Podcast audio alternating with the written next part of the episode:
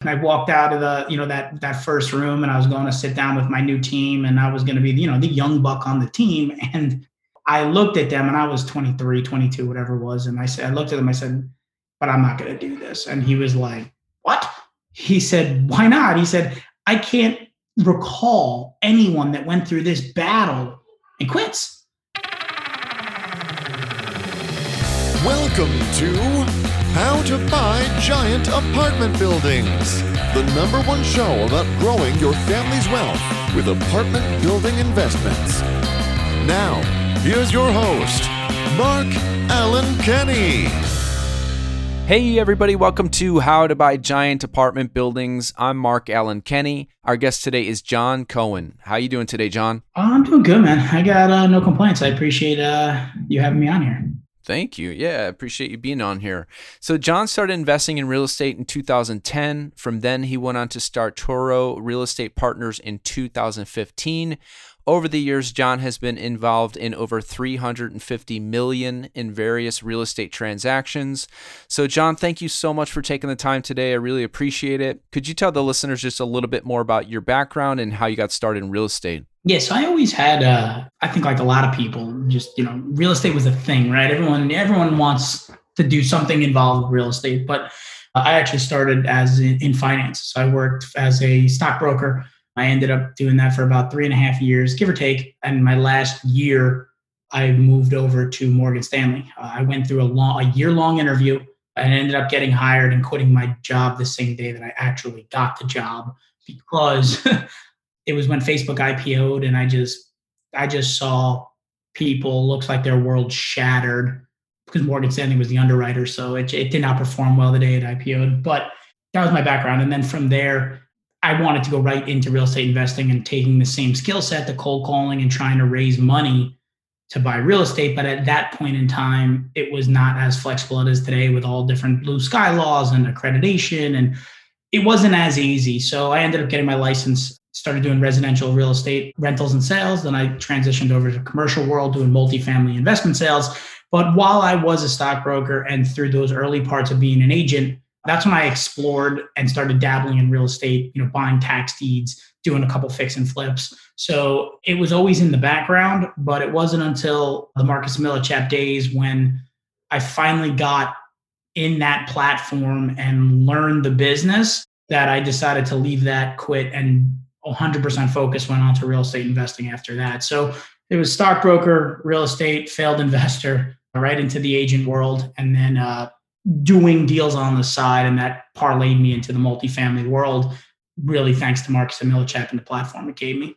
Yeah, yeah, that's awesome. So let's talk about the day that you quit during the Facebook IPO. So you spent a year in this interview process, getting vetted, going through, probably jumping through tons of hoops to get that position. And the day you got hired, you quit. Did you have a plan? Did you know what you were going to do? Or it was just like, I cannot be in this room with these people? Yeah. So the first two and a half years, two years was great, right? I mean, I was working as a regular stockbroker. You're making money, you're raising money. It was really fun but it became monotonous. It was just the same thing day in, day out, making 500, 600, 800 calls sometimes a day, just hearing the word no 95% of the time, which wasn't a problem. But I recall when I was sitting in my office one day and someone did something they weren't supposed to do. And I just oversaw basically people weren't really frowning upon it. And I said, I, I really don't want to be in this environment anymore. So I actually spoke to my uncle who worked at UBS and he said, if you're going to continue to do this, you got to get out of those rooms because they're they are what they are. And when when I was there, you know, you would build a business in six months, and then it would just completely come shattering down because you'd buy the wrong stock. So I said, okay, I got to make a change.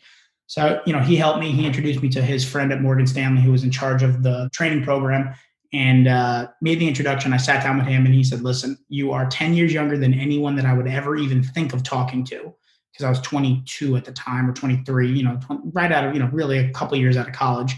But he said, you know what? You're coming recommended interview. So I interviewed with this team. I interviewed with this team. I inter- and I made my way around the rooms. Everyone asked me a million questions. Where did you go to school? You know, I'm not the Harvard Yale guy, right? I'm, you know, I could barely put sentences together sometimes. You know, I, I, I played baseball through college. So wasn't right for this guy. Wasn't right for it. Then I found a team that was, it was three people. Uh, one of their partners was in their 80s. Him and his wife worked at the firm and then there was two younger guys. They were in their 50s.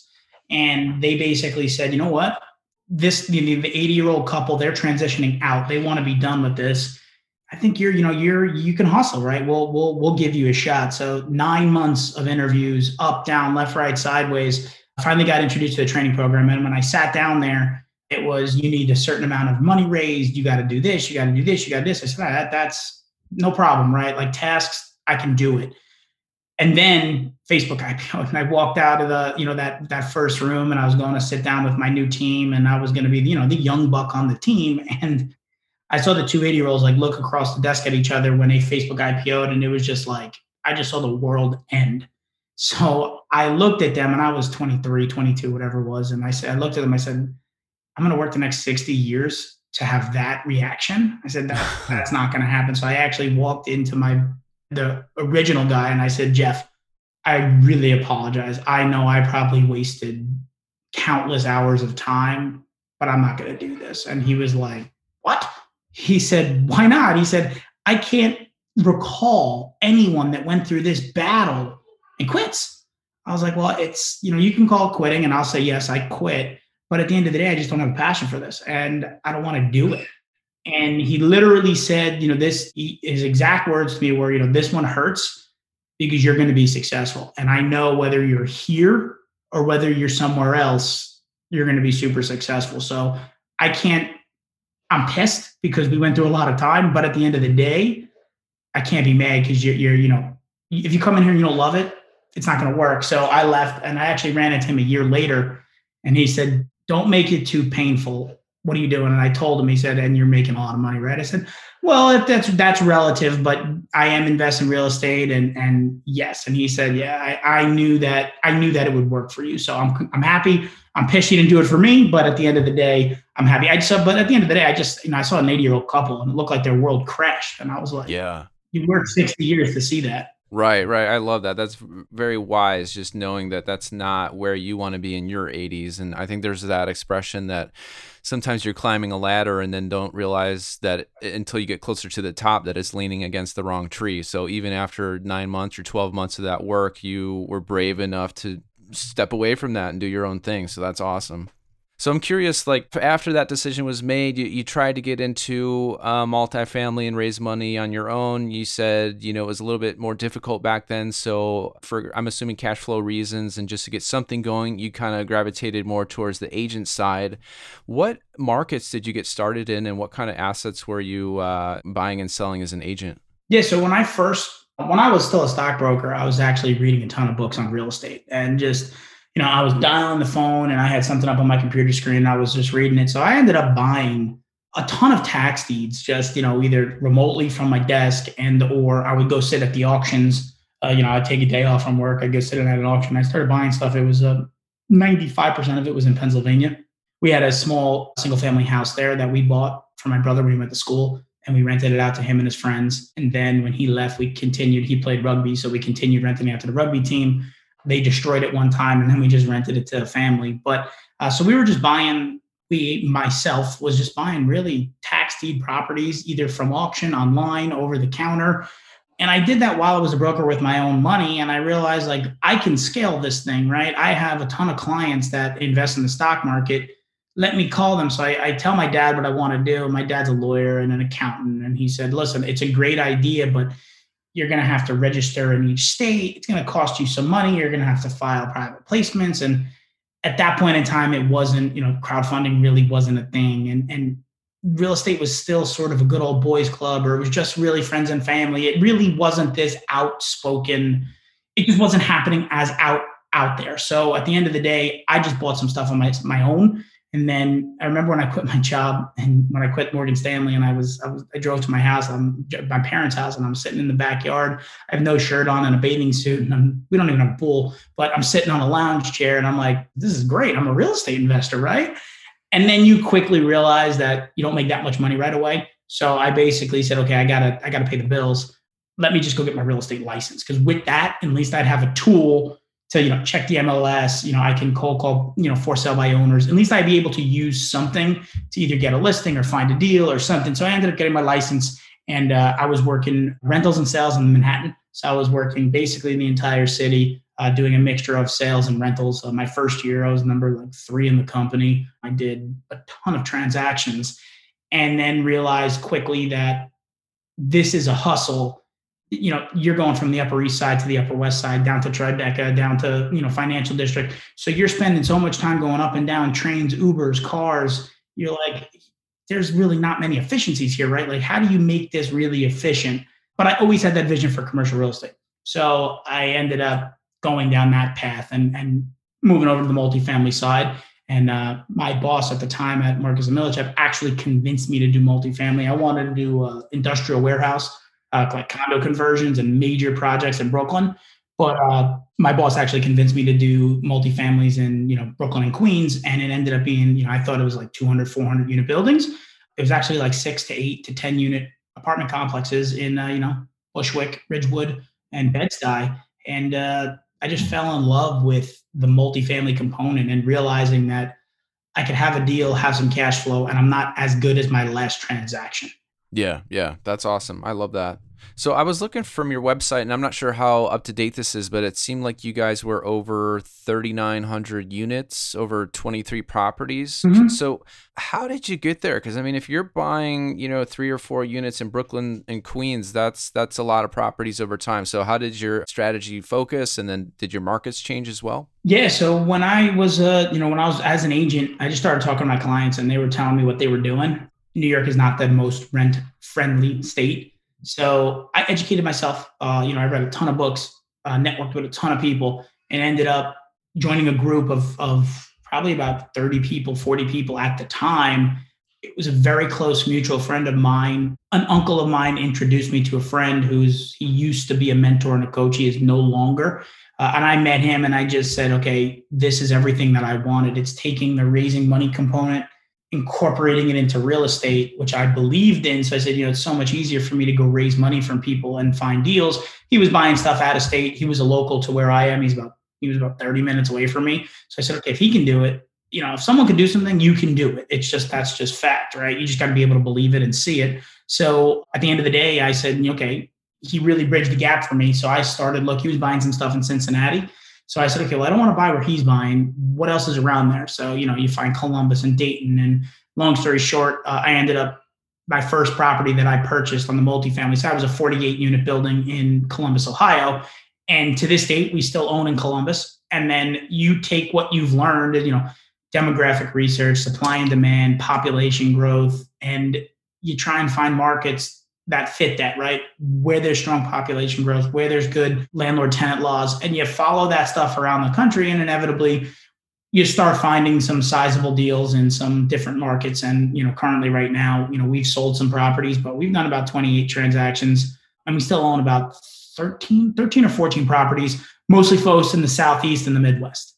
Yeah, yeah. No, I love that approach. I, I also live in New York and, and invest in the Midwest, so the numbers just make a lot more sense there. So back to the mentor that you mentioned, and I found it interesting that you said, you know, you were you were watching him do this sort of thing, and once you see it, you can believe it, which helps you get to that next level. How much of that mentorship was that mindset component as compared to the actual tactical side of going out, making offers, you know, getting accepted deals, uh, getting deals done? Yeah, so my mindset's always been pretty good, right? I'm not, you know, I, I think someone asked me the other day, you know, something about something, the question I do is like spiritual. And I said, I don't know. I, I just, I, you know, I'm not necessarily like reading those type of books. I do, but at the end of the day, I'm not, my mindset is super strong, right? So that mentor, the mindset, it really, it was more tactical, you know, what websites to go to to find you know, the Census Bureau, to find job growth, define population growth.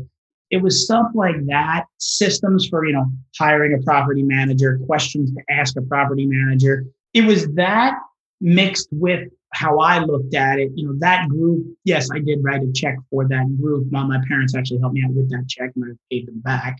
The group to me, I looked at it as okay, if there's 30 people, 60 people, and then it ended up getting to about 100 people, if there's 100 people in here that all want to do the same thing, we can all collaborate together. You know, there's some money in that group that I'm sure would invest in a deal because you're all coming from the same advisor, more or less. So if I find a deal and I follow the steps, well, then people, it's already vetted. So I looked at that as more or less a really a, more, a paid for networking group with like minded people. So if I was struggling on something or if I found a really good deal and it was a little bit bigger than I'd like, at least I knew I had a network of people. So it was more tactical and strategic than it was mindset. Can you do it? It was really putting systems in place to check off a lot of those boxes. Yeah. Yeah, that makes sense. And then speaking to that system, how were you able to? I mean, so you started with a 48 unit project. Now you're pushing 4,000 units or somewhere around there.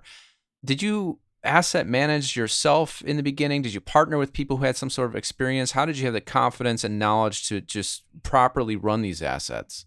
Yes. So I partnered with people. And when I say partnered, you know, I, you know, maybe it was a balance sheet partner because I couldn't, you know, the first deal I did, I actually, my dad signed on the loan. It was 100% recourse with one of my partners today that we partner on almost every opportunity. And at the end of the day, what you don't know what you don't know. So I did a lot of the stuff myself and I went through the motions myself. You know, we use third party management on all of our sites.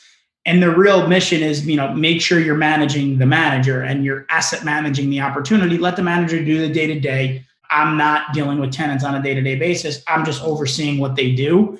We fired a lot of management companies. You know we've you, we've hired them. They've done really well and then they stopped or they didn't do well out of the box. We got rid of them. So at the end of the day i didn't partner like oh i'll raise the money you manage the deal i did everything in the business a to z I almost still do that today. You know, I have a partner and we have some teams and we have different stuff, but I'm more or less overseeing almost every part of the business. But yeah, it was just trial by fire, right? You know, you learn by doing. Luckily enough, the market's been really strong and we've bought some really good deals that even if we messed them up, we bought them really well, right? And our, you know, we did 100% value add. So, you know, we were buying on what was there, not what it could be. So any outperformance you had and anything that you turned it into made it that much more profitable and that much better to the bottom line. So at the end of the day, I did it all. I personally believe,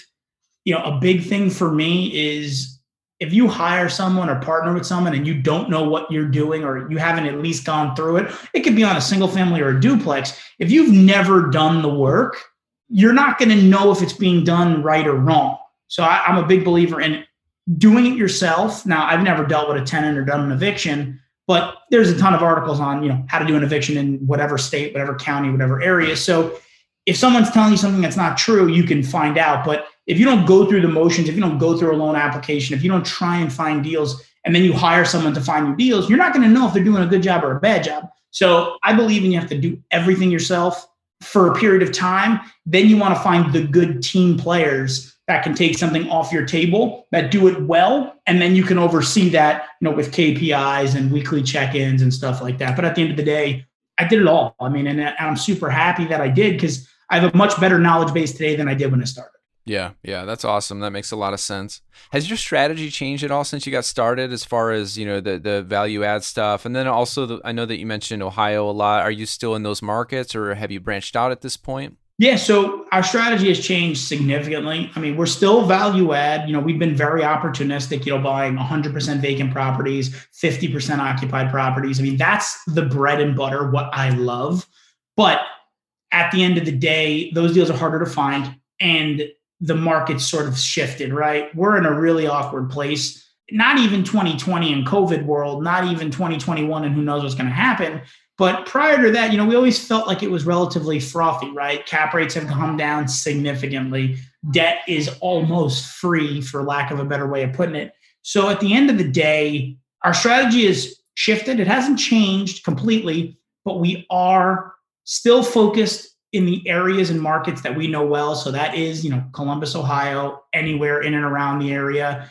Jacksonville, Florida, we have about 800 units. So, and we've owned up and down the coast. So instead of where we were very opportunistic, where I would have no problem going to buy a deal in Mobile, Alabama or Jackson, Mississippi. Now, the biggest change to our business plan is we're trying to focus on larger markets. So instead of buying in a market where there's 100,000 people or 250,000 people, we try and stick to a million people or more. That's been the major shift to the business plan. Other than that, you know, we're still looking for those opportunistic uh, deals. And then uh, we're looking for deals that people don't want because if someone doesn't want something or it's broken or something's not working or the owner may or may say, you know, I'm done with this thing, that's where we see the opportunity. We're not typically buying deals from professional groups that have milked out every last bit. So we, we are looking for things differently. And then the biggest the biggest change to the business plan in 2014, we weren't looking for this at all. In 2017, we started and we really just hit our stride uh, on mobile home parks. That's been a huge component of the last 24 months. We have two deals in contract right now. We just closed on another one. So it's a big push for us because we're taking that professional multifamily attitude and operations and we're bringing it down to where mom and pop used to run the show. So that's really where our focus is split between multifamily and mobile home parks right now. Awesome. Yeah, that makes sense. On the multifamily side, is there a typical unit count that you guys tend to uh, gravitate towards, or is it any any opportunity that makes sense? Yeah, so we are that was the, you know a minor change there. You know it was 200 units plus right? That's the bread and butter. But i feel like there's more opportunity now like 70 to 200 units. So yes we will buy three 400 unit complexes. You know we have a couple offers out right now. But at the end of the day our sweet spot is probably five to 20 million dollars.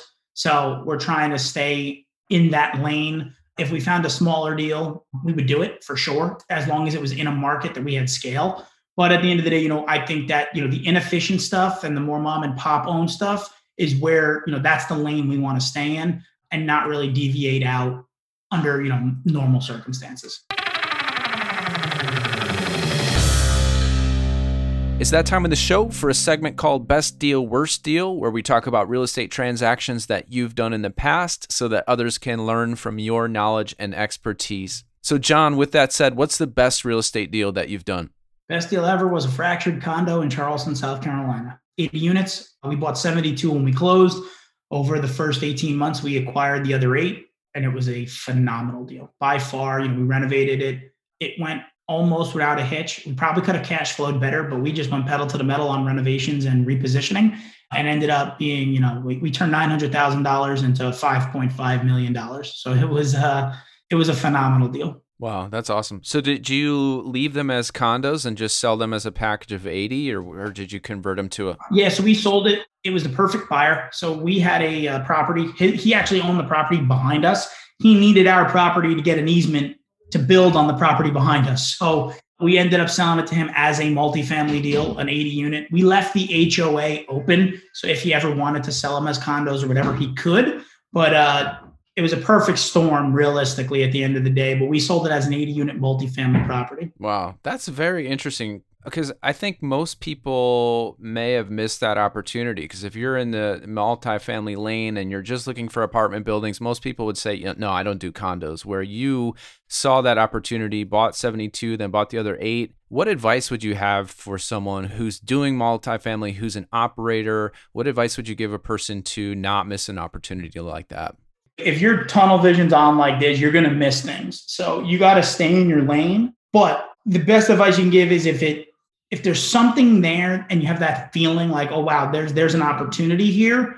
There's nothing wrong with digging up, you know, digging a little bit deeper. So this situation checked off every box. It was a guy in a foreclosure. He had to sell the property in like 20 days. So he was under extreme time pressure. It was 80 units in a market that we've been very successful in.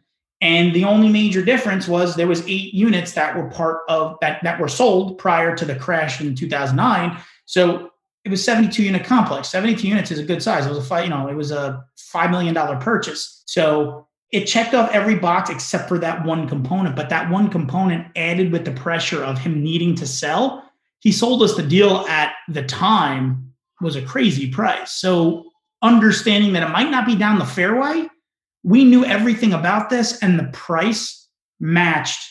You know if you turn that into an 80 unit building it would have sold for 80 90 a door. We bought it for 60 so there was so much room to learn as you went along. So i say you know stay specific to what you want but if you're looking for 200 unit you know 150 to 200 unit deals and a 240 unit comes in you know that's there. That's close enough right? If there's a standard deviation there that you could work with do it. You, you got to at least explore it to see if it's well, it's overwhelming or you know what, it's not that difficult. So the best advice I give is, you know, stay focused, but at the same time, understand that your best deal could be 40 units bigger or smaller than what you want.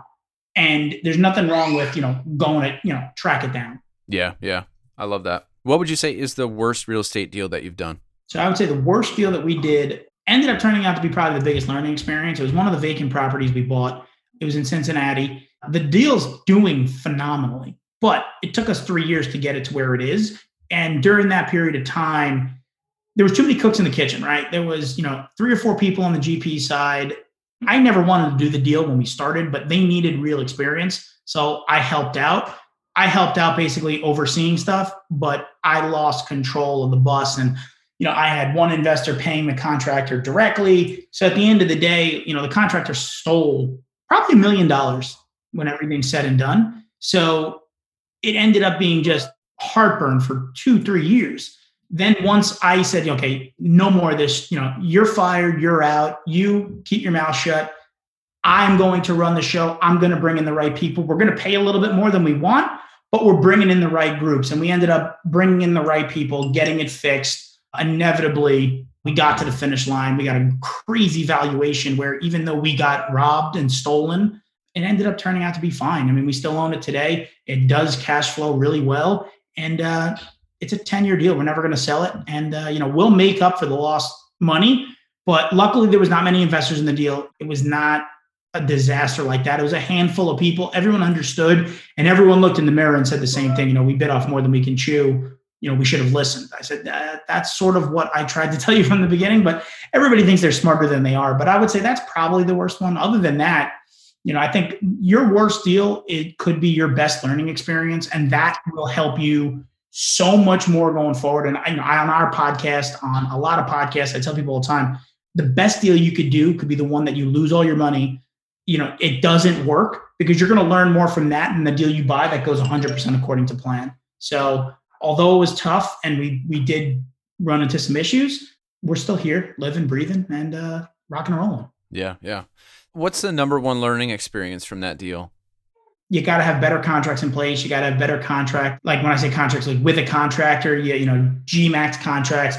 You got to have dates, deadlines with penalties. So if they miss a date simultaneous, you need to be out there. You know, we were touring that deal every single month. Probably should have been there every single week because you know we were getting pictures of the same unit in different angles, and it looked like he was doing multiple units. So by far, on major construction projects, you need you got to get a real attorney involved with a real contract in place with real deadlines. Don't give people a lot of money at once. You know, if it's a million dollar job, don't give them a half a million dollars to start. Right, give them like twenty grand and if you can buy the materials directly, get a storage container, throw them in there. You know, we got a Conex, we dropped it on the site and we put everything in there. So he had, you know, he didn't, he couldn't say he was buying materials and not. It was we bought the materials, we stored them, and then if he wanted access, he got access. But at the end of the day, the labor, you know, he installed every 27 sliding doors upside down and backwards because he was hiring. We found out after the fact he was hiring people that were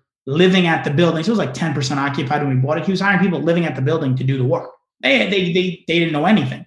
So, you know, he wasn't paying labor and then he was taking all the money. He ended up buying, we saw, you know, we sued him and, you know, we got credit card statements. He ended up buying his wife an engagement ring. Like we sent him like 50 grand. The next transaction on his next, uh, tra- you know, 50,000 in his bank account. The next transaction was like a $20,000 ring. And we're like, Jeez. what's going on here? So at the end of the day, we won the lawsuit. We did collect some money, and the guy has to pay us over time. But the biggest learning experience is make sure you have the right people. Don't do a deal like that if you don't have an advisor, a mentor, someone in your corner that has done that before, or the right systems, documents in place to make sure you know it's going in the right direction. Yeah, yeah, right on. That's great advice, and thank you for sharing that. So, John, we're almost out of time here, but where can others go to connect with you and, and maybe even invest with you? Yeah, so uh, the best place is our website. It's Toro, T O R O R E P dot com. Right now, the website may be down. We're revamping it and fixing it, but I believe this page is still open. It says investor questionnaire. You can click that, you can fill it out. We'll get an email. Typically, there'll be a link in there to set up a call or you could just reach out. My email address is john, J O H N, at tororep.com. You could shoot me an email there, go to the website. I'm not really the best at social media, but you can find me on all the platforms. but I suck at it. So I would recommend I would recommend email or website would be the best way to get in contact with us. I'm available for you know the most the most rookie investor to the most experienced. Anyone wants to pick my brain, uh, typically give me 24 to 48 hours. I can get you scheduled. I'm a big believer that real estate is a team sport and you need someone to talk to or whatever it is. So I, I think that it's about giving back and helping everybody out. So don't, you know, anyone listening, you know, don't hesitate to reach out in any capacity. Uh, you know, we're really opportunistic with potential JVs, co-GPs, raising some money, putting some money into deals. You know, we're pretty flexible and just looking for opportunities and looking to help. Awesome. That's amazing. Well, John, thank you so much for taking the time today. I really appreciate it and have a great rest of your day. Thank you. It was a pleasure. Thank you for having me on here. And, uh, you know, let's uh, rock and roll. Hey, everybody. It's Mark Allen Kenny. If you're interested in apartment building investments, schedule a call with me so we can have a chance to chat. My company is focused on growing your family's wealth with apartment building investments. So let's hop on a quick call and talk about your investment goals and see if we're a good fit. Find out more at stellarinvestmentgroup.com.